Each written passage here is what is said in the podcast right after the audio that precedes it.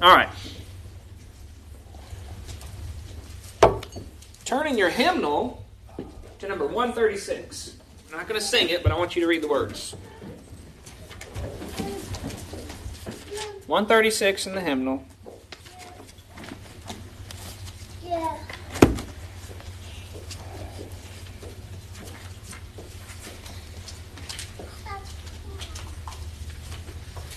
I just want the chorus. This is kind of the, the theme for this morning.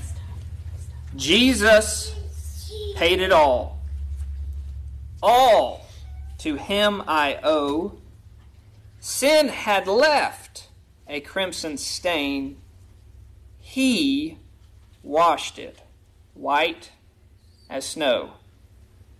Who's the actor in all these events? By actor, I don't mean pretending, I mean the one who's performing the action. Jesus. Jesus paid it. Everything I have I owe to his actions. My sin had left a terrible crimson stain. Had. He washed it white as snow. That's what I want you to be thinking about today about Jesus paying it, Jesus washing, and us being the beneficiary of that, the one who receives the good. All right. Two weeks ago, we started our foundational teaching on the doctrines of grace. I'm not covering every verse that could be used to teach this. I'm not covering every verse that people bring up as a challenge to it. We could go deeper in that later. I'm trying to teach it as plainly and as simply as it is. I firmly believe this is truth, and I'm trying to teach it so that even the youngest can get it. And so, if they can get it, then older folks, y'all should get it too, right? And you should be able to teach it, right? So, we started with the concept of total depravity. That is the natural condition of man, going all the way back to the garden when Adam obeyed. Or did he obey? No, he disobeyed. Did not obey God. He ate of the fruit that had been forbidden, the tree of the knowledge of good and evil, and he sinned. Sin came into the world.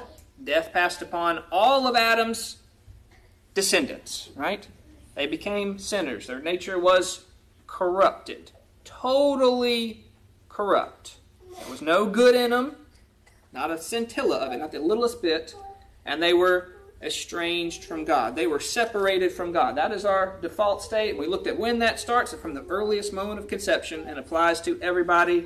And there are real clear verses that talk about there are none that seek God, there are none that doeth good, no, not one. This is foundational level. You cannot understand and keep up with the rest of the truth if you miss this part. Okay? That's where we were. Dead in trespasses and sins. Zero spiritual life. Okay? No power, no strength. Total depravity. All right? Then we looked last weekend at the doctrine of unconditional election. The choice of God made without condition upon who was worthy. All right? If you look at the whole mass of humanity, they were all equally unworthy. That includes you, that includes me, that includes everybody. And from that, God, in His sovereign will, before the world began, selected a people and put His love upon them. That was His choice, that was His right. He is the sovereign, He's the one that's the highest. And His explanation that He gives to us that we have to be satisfied with. You cannot argue with the Creator God. The explanation He gave is that I will show mercy on whom I will show mercy. So he chose to show mercy on some. All right? Is that a small number? No, it's a huge number. A number no man can count. Is it just from you know people that look like me, or in my country, or this particular time zone? Right. Out of all kindreds, nations, people, and tongue, he's not a respecter of persons. Right. Your birth, wherever you were born in time and place and space, doesn't get you any additional credit. Right? It was of his own sovereign will. He made a choice that's the election. It wasn't because you were worthy, right? If anyone teaches that election is because you did something, then that's putting a condition on it. And you're saying, He chose me because I'm worthy. No one was worthy, all right? Unconditional election. Now, Did the choice that God made back then, before the world began, of a people, did that change their situation? No, it didn't. There's something else that had to happen. He has defined who is under consideration and who is receiving his special love, but they are still what? In that same condition. Totally corrupt and completely estranged. Okay? So I want you to go to Ephesians chapter 1 and read verse 4 again. We started with this, looking at him choosing. Let's go a little bit farther in the verse. And I'll start reading in verse 3 while you turn there, but I want you to be looking when I get to 4. Blessed be the God and Father of our Lord Jesus Christ, who hath blessed us with all spiritual blessings. Ah! I'm struggling. All right. Blessed be the God and Father of our Lord Jesus Christ, who hath blessed us with all spiritual blessings in heavenly places in Christ. All right, so who's the subject of this sentence? God the Father. And he's blessing us. According as he, God the Father, hath chosen us in him when? Before the foundation of the world. That, here's the end result that we should be holy and without blame before Him in love. We will be in His presence in a state of love, not estrangement, and not totally corrupt anymore, but holy and without blame. Not the least little bit could you be accused of, because you'll be holy and without blame before Him in love, having predestinated us, marked out in advance having predestinated us, again, the same people under consideration, the ones that he chose, unto the adoption of children by Jesus Christ to himself. He is going to adopt this people, and the manner it's going to be accomplished is by Jesus Christ. And that's a, that's a summary. There's a whole lot that goes into that. But the actor, the one who had to perform something, was Jesus Christ. It was His work that caused us to be adopted into that family, according to the good pleasure of His will. Right? Whose will are we still talking about? God the Father. It was His will. Jesus came to perform the Father's will, right?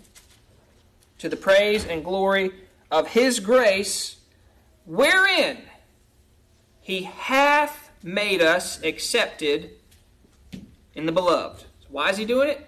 it gives God glory. There's going to be praise of his glory, wherein he hath made us accepted in the beloved. Does that say that we will be accepted? No. We are currently accepted in the beloved. What's the beloved? That's the loved family of God. How can you be accepted the loved family of God? If you're holy and without blame. How is that possible? By the work of Jesus Christ. Verse 7 In whom we have redemption. In whom? In Jesus Christ. We have redemption through his blood. The forgiveness of sins according to the riches of his grace. So, Brother John, you just talked a whole lot. I'm not sure I understand where we're at. We're looking today at a doctrine that can be called different things. One could be called limited atonement, another name is particular redemption. We looked at the condition of man in total depravity and sin, dead, hopeless. We looked at God's choice of selecting the people and determining that they will be with Him but to do that, they must be holy and without blame. Those sins had to be addressed. So, what we're looking at today is how were they addressed? What had to change was that Jesus came. And he took the sins, literally, took every sin from every single one of his children, whether they'd been born yet or hadn't been born yet, doesn't matter, at one time and put them upon his own person and paid for them and the full penalty of it, and he died in their place. And on them he placed his righteousness, so that they became holy and without blame. They could not be charged for those sins because those sins had been paid in full. So we're looking at different concepts today, and they may uh, be confusing in vocabulary. Um, so we're going to try and define them and try and see how they all work together. Um, y'all hang with me. This is this is important. This is foundational. This this is truth you got to get. Everything else hangs on this. Okay?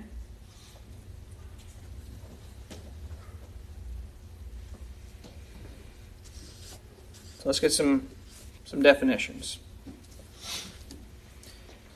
Redemption. If you go to the old Oxford English Dictionary, definition for redemption. The deliverance from sin and its consequences by the atonement of Jesus Christ. I like that definition. Redemption. Redemption has the concept of paying for something, buying again, to purchase for yourself. There's many allusions throughout the New Testament of Jesus buying us, paying for us, releasing us. Sometimes it's a context of enslavery. You're paying the price for that slave's freedom. Sometimes it's a, a criminal the debt that had to be paid, the consequence, the penalty for his crime that someone else paid, and now that criminal is released and made free. Right? So we've got redemption. We've got the word of atonement. Elsewhere we use the word propitiation.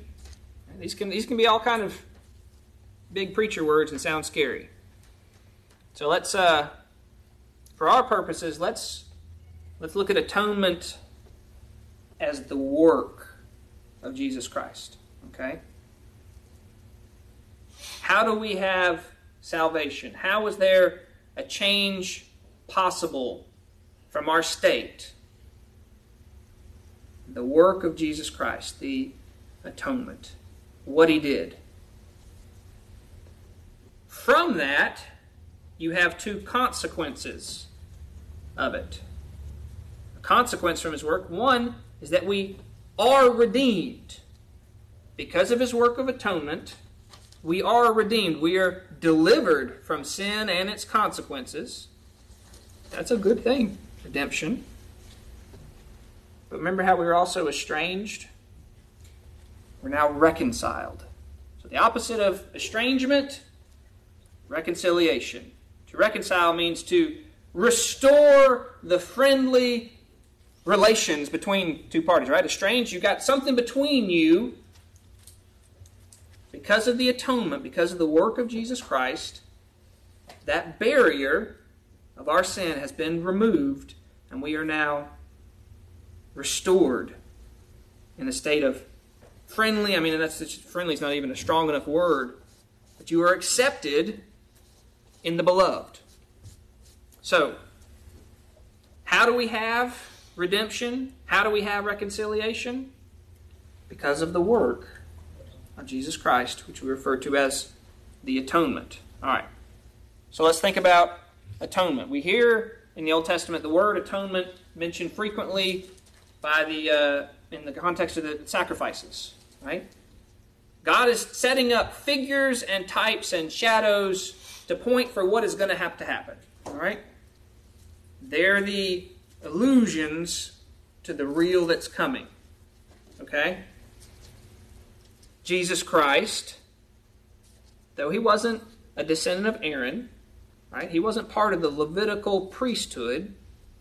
We're still told that he is a high priest of a different order, the order of Melchizedek, right? He was a perfect high priest. You know, so let's let's frame it. All right, Old Testament, you had high priest on the Day of Atonement would have to sacrifice some animals, and specifically um, two goats. He'd have to lay his heads upon them. One would be um, the scapegoat, and it would be borne off, and the other would die. And then the priest would have to uh, sprinkle his blood, right? It was to atone for the whole nation. Um, who was under consideration? Whose sins were being put upon that animal? Just that nation's, right? God's people that he had chosen apart, right? That's a type for the real, right?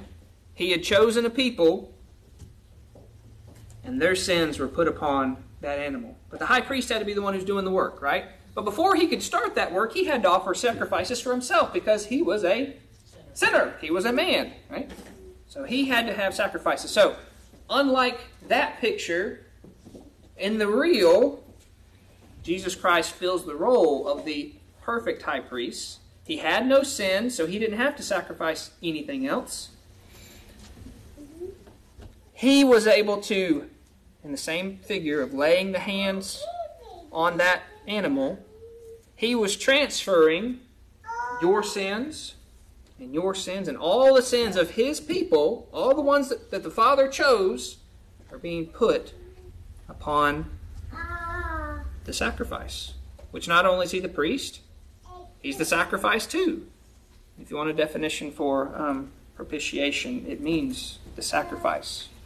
Okay? The atonement is the whole act, right? But in the picture, the sacrifice itself is the propitiation. Okay? So Christ is the priest. He's perfect. He's sinless. He lays the sacrifice, he takes the sins to transfer it upon the sacrifice, which is also himself. And he slays the sacrifice. That was the priest's job, right? Did anybody take Jesus' life? No, he said, I'm laying it down. He's been given that gift. He's also going to take it back up again. He lays down, he slays the sacrifice, and he sprinkles his blood before God. Now, we know that um, the temple and the tabernacle and the altar, all those things are, again, just figures for the real. And so Jesus in Hebrews explains he went to the real. He went into heaven itself and was presenting, Here I am. And he's presenting the blood of the Lamb that was slain. Okay? And so he is both the priest, the high priest, he's also the sacrifice, that propitiation, right? The lamb had uh, anything that was offered had to be spotless, right? You couldn't have perf- you know, flaws. That's pointing to Christ being sinless, right? He was in this world and he had no sin. Okay? That's the only reason that he could be a sacrifice and have any merit to it. He voluntarily came took on that role. He was holy, and he received those sins as a sacrifice, and he allowed himself to die, to be slain, and to have his blood poured out. He offered himself.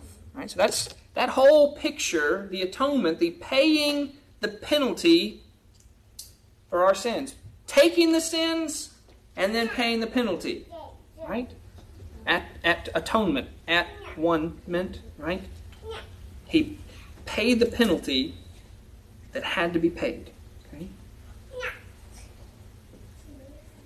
So, limited atonement, what we're going to be looking at today, is saying that those that he atoned for, those that he redeemed, those that he reconciled, are the exact same ones that his father gave him.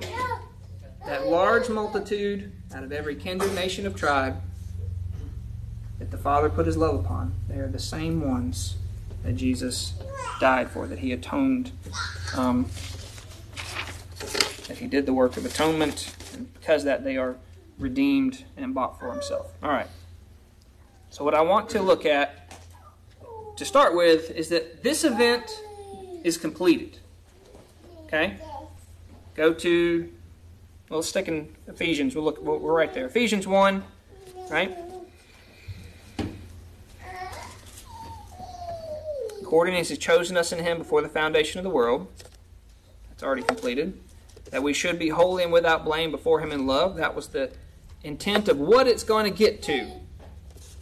when he made that choice, having predestinated us under the adoption of children, to the adoption of children by Jesus Christ to himself, according to the good pleasure of his will, to the praise and the glory of his grace, wherein he hath made us accepted in the beloved, in whom we have redemption. Through his blood, the forgiveness of sins, according to the riches of his grace. We have redemption. Presently. How do we have redemption? Verse 7 Through his blood. That blood is a reference to the work of the atonement. Okay? Did that just recently happen? No, that's that's that's already happened. Jesus did not have to come and die more than once. Once was enough, and the work was perfect, and we received the forgiveness of sins by that work. By that we are redeemed. We are delivered from sin and from its consequences by his work. We have redemption. Okay? Go over to Hebrews chapter 9. It's talking about this, you know, in big picture, but let's let's look at it a little bit more specifically. Hebrews 9, starting verse 6. Context the, the Hebrew writer is talking about how they were doing things under the Old Testament law. What was it pointing to? Now these things were ordained. The priest went always into the first tabernacle, accomplishing the service of God. Every day they had to go in to the first part of the temple or tabernacle and do their work. Right? Lighting candles, putting out fresh bread, um, their daily sacrifices. They had to do that over and over and over again.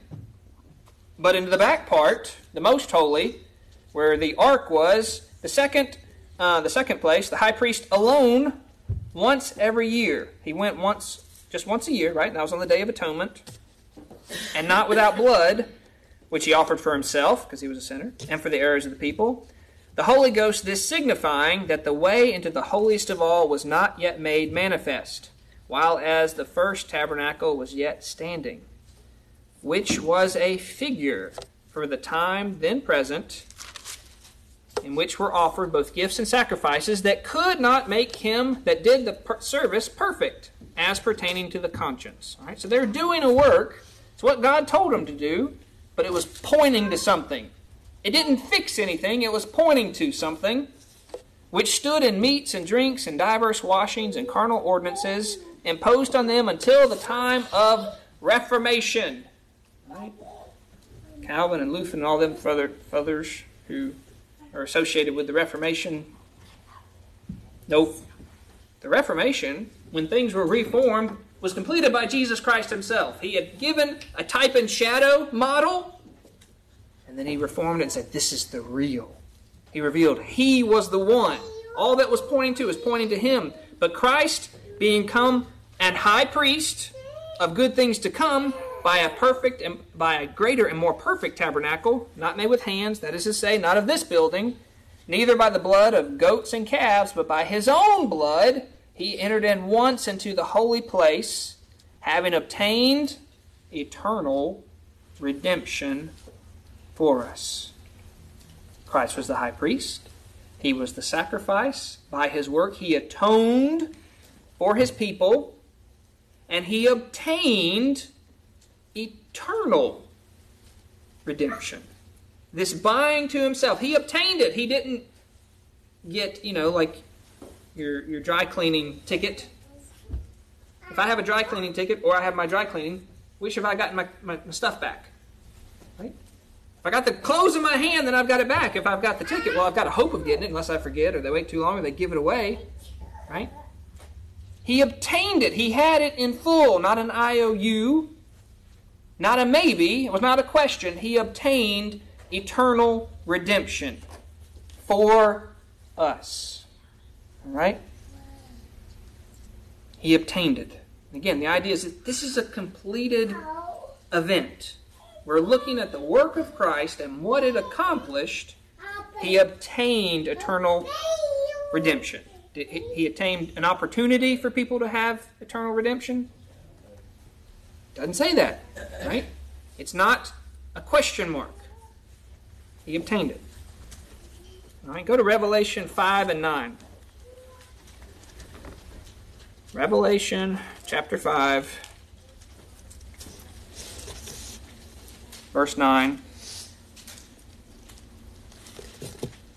Thou art worthy to take the book, they're singing a new song in heaven, and to open the seals thereof, for thou wast slain, and hast redeemed us to God by thy blood, out of every kindred and tongue and people and nation and has made unto our God kings and priests, and we shall reign on the earth. All right, they're coming. The Lamb has come in. The Lamb that was slain. Who is it talking about? Jesus Christ. Thou art worthy to take the book and to open the seals. Why? For thou wast slain and hast redeemed us to God. Out by thy blood out of every kindred, tongue, nation, and people. Right? He has redeemed us. When did that redemption occur? On the cross, right? He shed his blood. And again, you've got these allusions to by the blood, by the cross. These are all shorthand references for the whole work of Jesus Christ coming into this world, becoming man, the God man, which you, you can't wrap your head around that. Neither can I, but it's true fully God, fully man, and being willing to be terribly mistreated by his own creation and to be taken, abused, and led out of his city outside the gates to be crucified and then to allow himself to die because he is fulfilling the Father's will that he would atone for the people that his father gave him. And so he obtained it. By his blood, he obtained it. Thou hast redeemed us. You have bought us. You've paid the price for us. You've bought us to God. Does God have a real personal interest in this? Yeah, these are the ones that he put his love upon before the foundation of the world. And he gave them to his son. That he was going to perform the work to redeem them. The work that they couldn't do. You and I couldn't redeem ourselves. We had nothing to offer. The actor in all this is Christ, the acting party. How did he do it? By his blood and by his death, by taking those sins upon us. Right? You've redeemed us.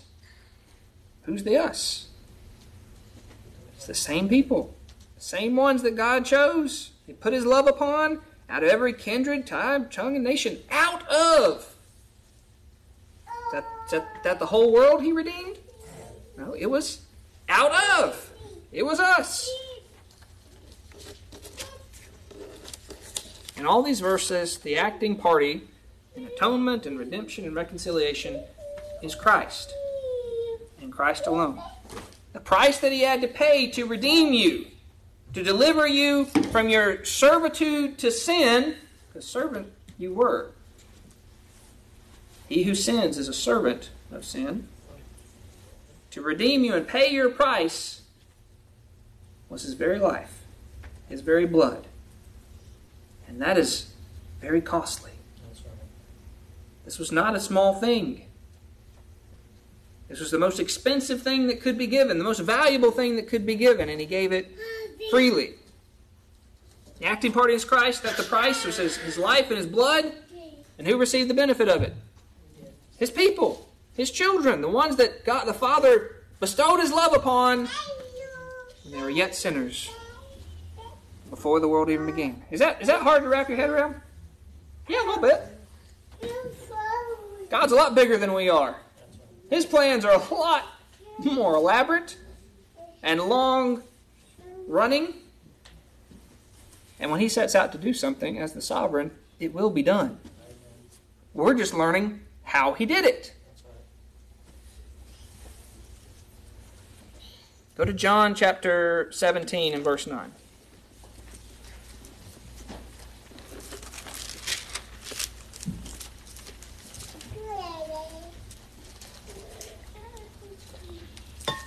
John 17 and verse 9.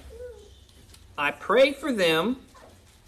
I pray not for the world, but for them which thou hast given me, for they are thine.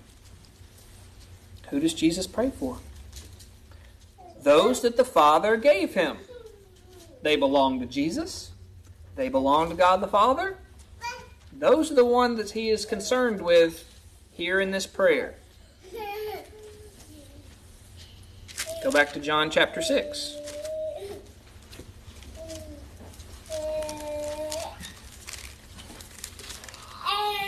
John chapter 6, about verse 39. We'll start 38. I mentioned that. For I came down from heaven not to do mine own will, but the will of him that sent me, God the Father.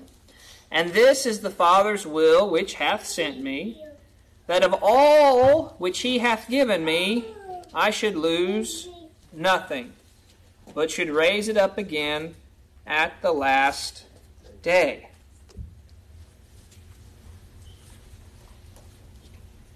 There's a definitive number. If there wasn't a definitive number, you wouldn't know if you lost one. The Father gave the Son people. They're the same ones that the Father chose to put his love upon, and he gave them to the Son, and those he charged with the Son of atoning for them, to redeem them, to buy them back to God so they can be reconciled, no longer totally corrupt and estranged, but now holy and without blame before him in a state of love. And he ain't going to lose a single one. That of all which he hath given me, I should lose nothing, but should raise it up at the last day.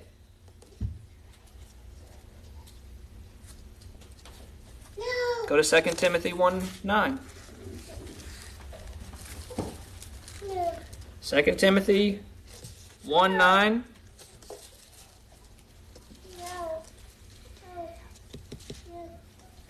Verse 8 ends with according to the power of God, who hath saved us and called us with a holy calling, not according to our works, but according to his own purpose and grace, which was given us in Christ Jesus before the world began.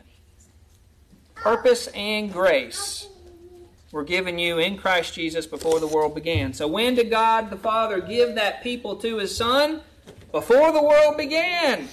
There was a purpose that the Son would redeem them, would atone them, would reconcile them. And they've had that grace put upon them ever since. Were you involved in any of these decisions? Are you the beneficiary? Absolutely! Is church about you? We sure make it about ourselves, though, right? What can I get out of church? What can I? I'm not going to run that tangent. Just think about that a second. You're here because of what Christ did. He's the focal point. You spend your whole week thinking about you. This is your recalibration of, oh yeah, this is who I ought to be thinking about. Here's the big picture of what's been done. Right? If all these things be for me, who can be against me? Well, what's for you? If you don't understand these foundational teachings, you don't understand what's for you. You don't know what is done. You don't know what a sad condition and hopeless and wretched state you were in. And what, as that song said, if the Lord sent us to hell, all we could say is that you're just, you're righteous. A crime had been committed, and justice demands the punishment. Right?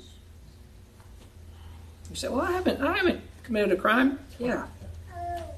Every time you disobey God in small magnitude, as you want to put it, or large, that's a crime against God.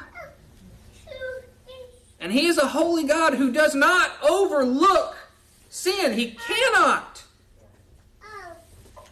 If someone came out here to the parking lot and stole your car, and then drove down the road and started robbing banks, and then on the road they crashed that car into a you know puppy factory, right?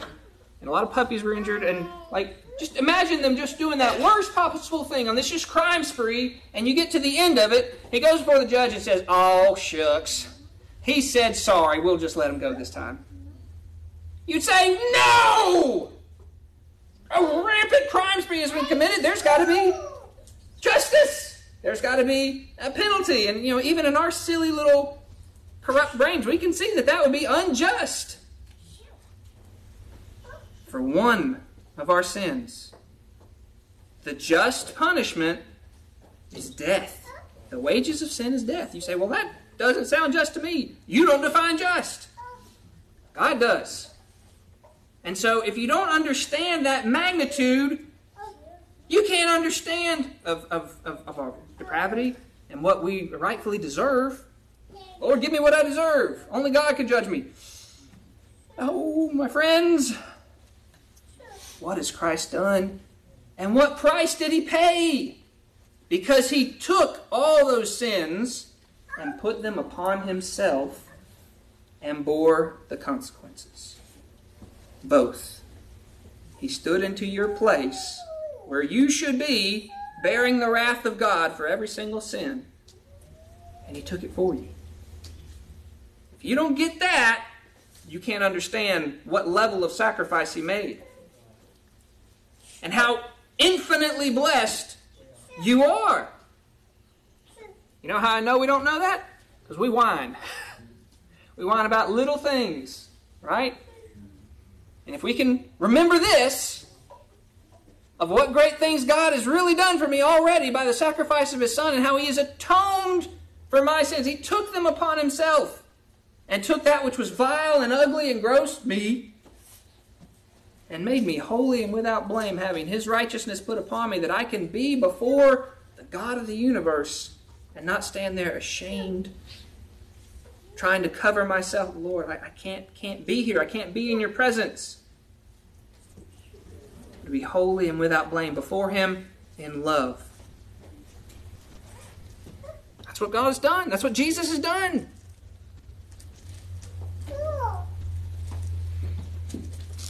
Flip over to Titus. Titus 1 1 and 2.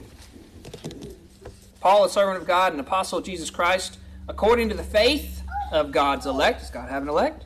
Yeah. Are they given faith? Yeah. And the acknowledging of the truth, which is after godliness, in hope of eternal life, which God, that cannot lie, promised before the world began. God knew what He was doing. That grace that was put upon His people, included that was a promise of eternal life. To fulfill that promise, Jesus Christ had to come and do the hard work. Okay? But it's, it's the same ones, the same ones that are under consideration. You say you, you, you're beating a dead horse. I know, but most folks miss this. Right? What, what makes primitive Baptists different than most folks, even those who will mention words like predestination election, is that they'll mess up this concept. And they'll somehow say that, well, Jesus died for everybody, but it only sticks for the ones that do something, that add to it. Right? This concept is general atonement. Kind of broad brushing, wasn't for anybody specific.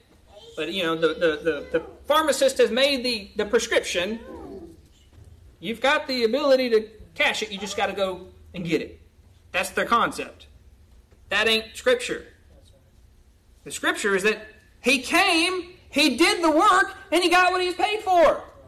I came to atone my people, the ones that the Father gave me before the foundation of the world, that He put His love upon, that I've been loving them since then too. I came and I offered myself for them, specifically for their individual sins. They were all put upon me. For this whole nation, that spiritual Israel, every single one has been put upon me, and now they're put away. That scapegoat, the one who went away, that's the picture of the sins departing. They're put away as far as the east is from the west, not in theory, but actually. And because of that, they are now redeemed, are redeemed. Not will be if they add something to this but you are redeemed. You are bought to God by Jesus Christ. Who is the purchaser? Jesus Christ. What did he offer? His blood. to pay the sin debt, the debt that you and I rightfully owed. So, who's under consideration in both the atonement and election? The same group of people. He came to take their sins, and he did. He came to bear the consequences of those sins, and he did. And each of those people now have the forgiveness from those sins, and they are holy and without blame.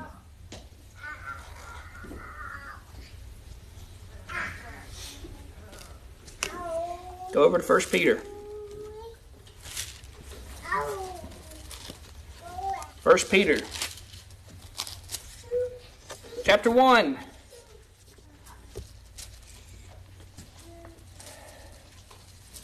Well, let's read 2 because you're going to see who your audience is. Verse 2 Elect to the strangers scattered throughout Pontus, Galatia, Cappadocia, Asia, and Bithynia. Elect according to the foreknowledge of God the Father, right? The Father chose them. That's who he's writing to. Verse 18 For as much as ye know that ye were not redeemed with corruptible things, as silver and gold from your vain conversations received by traditions of your fathers, there was no redemption under evil the idolatrous practices. Right? There are people still slaying animals for their sins today. Do you know that?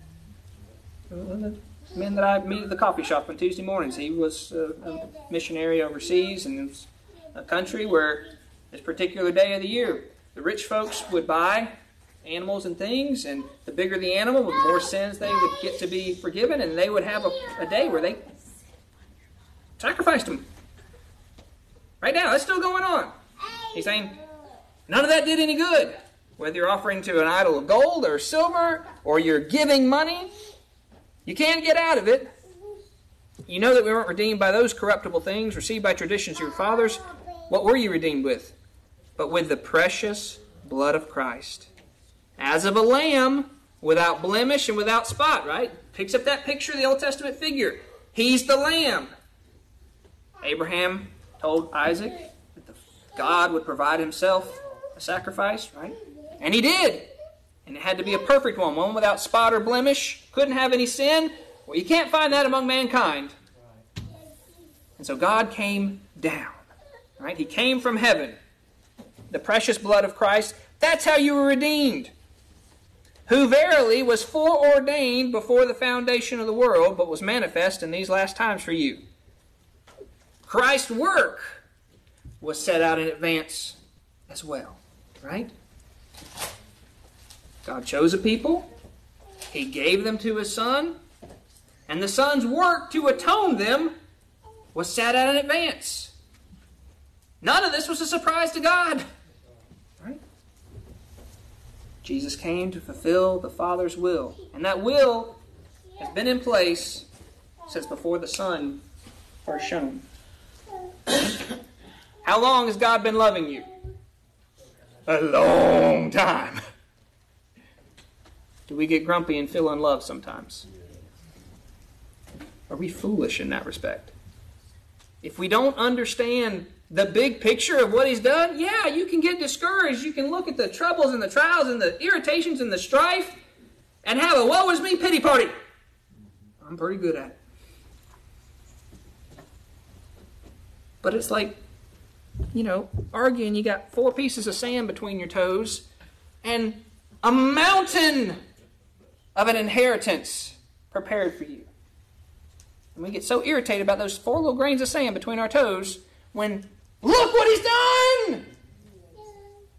Well, that's not relevant. That's just dry doctrine. That's boring. That's, that just doesn't have anything to do with day to day life. Wake up! It'll change your life if it does. It doesn't change what he did. He did the work. It's just whether you pull your head out of the sand and recognize it. Okay? Ostrich reference. All right. Christ's work was foreordained. Since before the foundation of the world. Just now it's been revealed. Right? The Old Testament saints, they couldn't address Christ directly because they didn't know him yet. He hadn't made himself plain. Are you privileged to know the truth of who Jesus Christ is and what he's done? Exceptionally. Exceptionally. All right. So who did Jesus die for? So we're going to keep beating this horse? Yes, I am. John chapter 10. John chapter 10, verse 11. I am the good shepherd. Right, Patrick? The good shepherd giveth his life for the whole world. For somebody. For folks who'll let him. He gives himself, gives his life for the sheep. That's a description for his children. That's a description for the ones the Father put his love upon. Sheep, not particularly bright animals, require a lot of time and attention and effort and care. Pretty good descriptor for us, right? He lays down his life for the sheep. What's in consideration of him laying down his life? The atonement. Did he have a particular group in mind when he laid down his life? Yeah, the sheep. How many goats did he die for? Not a one. When he died, did it turn any goats to sheep? No. The sheep have been sheep since the Lord, God the Father, put his love upon them. That's what made them sheep. Okay? Verse 14 says again, I'm the good shepherd and know my sheep and am known of mine. He knows you. He knows you individually. Not just kind of broad brushstrokes. He knew you. And he knew you, and he knew you, and he knew every single child of God throughout all the ages. And he knew of all their sins and loved them anyway and went through with dying for them anyway.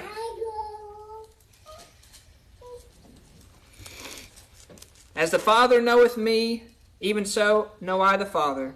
And I lay down my life for the sheep. Now, some folks will say, well, he's just talking about the sheep. We'll read the next verse. And other sheep I have, which are not of this fold, them also I must bring, and they shall hear my voice, and there shall be one fold and one shepherd. Jew, who he was talking to, and who his public ministry was at that time. And later, after his resurrection, to be revealed that the other fold is all those Gentiles, which is good news for you and me. Gentile just means non Jews. Out of every kindred, nation, tribe, and tongue, a number which cannot be counted, he had his people, and they are all now one. One fold, one shepherd. Right? Therefore doth my Father love me, because I lay down my life, that I may take it again. No man taketh it from me. I have I but I lay it down myself.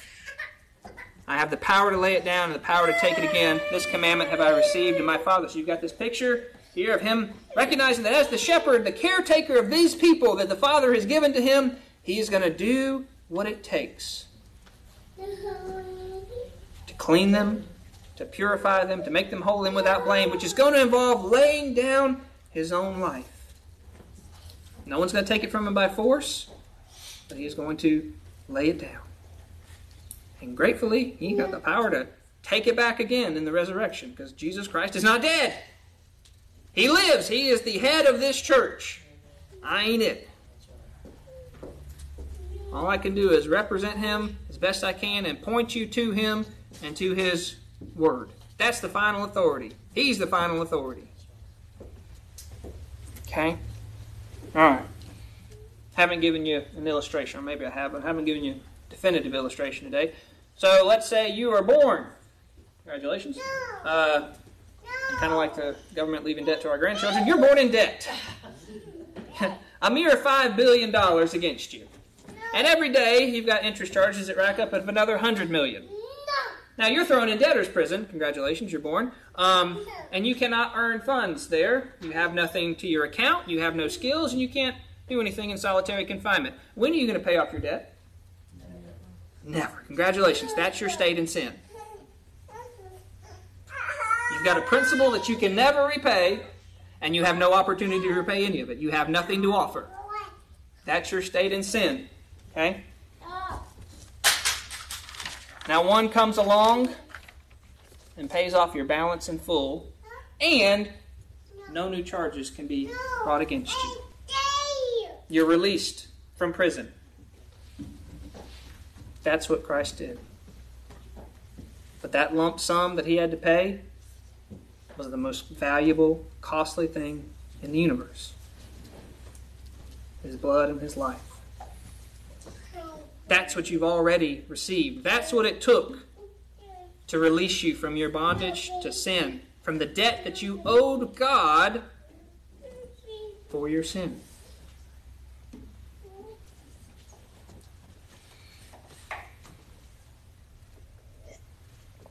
Different illustration. Let's say a wife takes out a loan to buy a car. Okay? In Georgia, at least, surprisingly, the husband's not automatically on the hook. You got some California and some common law states, uh, community property states, it's a little bit different. But in Georgia, the husband's not automatically on the hook. But let's imagine that sometime after that loan, the husband steps in and says, I am going to guarantee this note. Okay? I'm going to be the one that you can go to, lender, if you need to, to get the balance. Husband eventually pays the whole thing off. Didn't have to, right? He voluntarily stepped in, he paid it off. Can that bank still go against the wife? No. The debt has been paid. Wasn't paid by her. It was incurred by her, no. but someone else voluntarily stepped in and paid the debt. It's called being a surety. Right? There's a lot of uh, admonitions and proverbs about not doing that for other people. Doesn't work out well.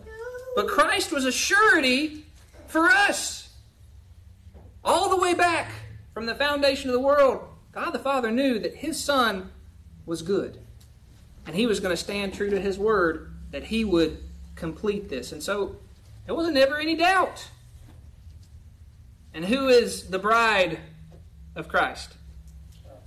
His church. Right? We know that in Ephesians chapter 5 when it's talking about husbands, love your wives, even as Christ loves his church and gave himself for it, that it would be without spot and without blemish. It's talking about that love that he had for his church. And so he has, as the husband, stepped in, and we as his bride, the church, the elect family, all the same, he loved and he took upon himself the debt that he didn't rack up and he paid it in full, and now his bride, his church, his elect family are free and clear. No one that he died for can end up in hell. That would be requiring a double payment. It's like saying, you know, we, we bought that, that car, husband's paid it off, and the bank says, well, wife, I didn't get a check for $20,000 from you, so you're going to have to give it. The, the debt's been paid. And so those who advocate for a general atonement somehow say that Christ could die for everybody, but God's still going to require that payment from them if they don't do something to make that debt payment effective. It's nonsense. And it ignores the other states of you're dead in trespasses and sins. What can you do? Not a thing. So we understand that God the Father chose his people. That's what Scripture teaches. Those people were unworthy of being chosen. Right? Not by their will, not by their running, not by their actions, not by their deeds, not by what they wanted, not because he was a good boy. Right? Unworthy, equally. And yet God still put his love upon them and gave them to his son. And his son agreed, obeying the Father's will that he would come into this world to do what it took, the action that it took to pay for them, to buy them, to redeem them, and to reconcile them from that state of being totally corrupt and estranged from God. You're separated from God and you're you're you're sin. Right? That's what you did, that's what you wanted, that's what you were. You were a sinner. To be made holy and without blame before him in love to be reconciled, to be perfectly reconciled. The same folks under consideration of who the Father chose are the exact same ones that Jesus came to die for. This is the doctrine of limited atonement. Not a general dying for everybody, but dying for the same ones that his Father gave him. Particular redemption, who did he buy? The ones that the Father gave him. Those are the ones that he gave his blood for. And if he gave his blood for anyone else, you know where they'd be? In heaven, with him. He's not going to get shortchanged. His sovereign will is not going to be limited by anyone on earth. Okay? And oh, yeah, all this has already taken place before you're even on the scene. Least in our lives. Right? Obtained redemption. Obtained eternal redemption. This is why we're here to celebrate Jesus Christ, our Lord, our Savior, and the infinite level of love that it took to offer Himself for folks who are so unworthy.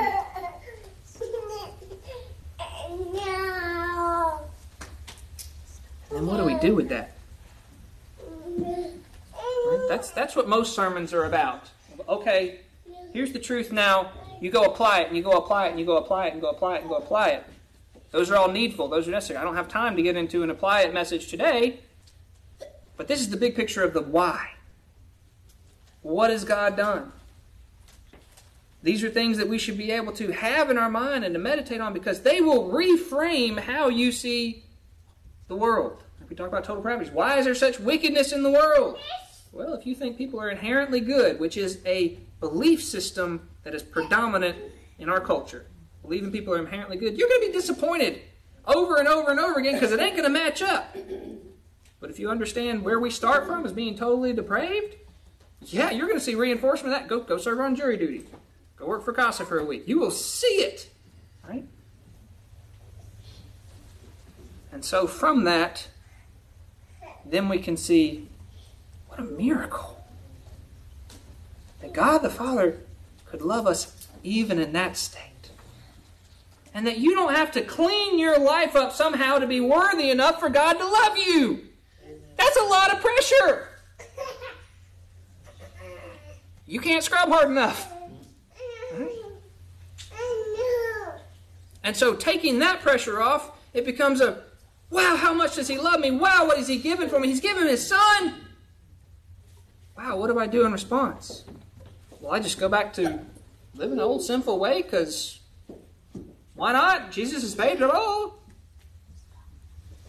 No, you live a different life out of love and gratitude and a desire to please the one who's adopted you into his family, your heavenly Father. Naturally, we want to please our, our, our natural fathers, but this one's even greater. Perfect, sinless, and loves you in spite of knowing you, and redeemed you to himself. Paid that price. He's bought you again. So Jesus' work was the, the atonement that action of laying down his life and shedding his blood, it atoned you. It paid for that sin price. Right? And because of that, you're now reconciled to God and you're redeemed from your sins. You've been bought from them, from, the, from them itself and its consequences, and you're reconciled with God. These are precious truths. There's a lot more we can say. We won't today. Thank y'all for your time and attention.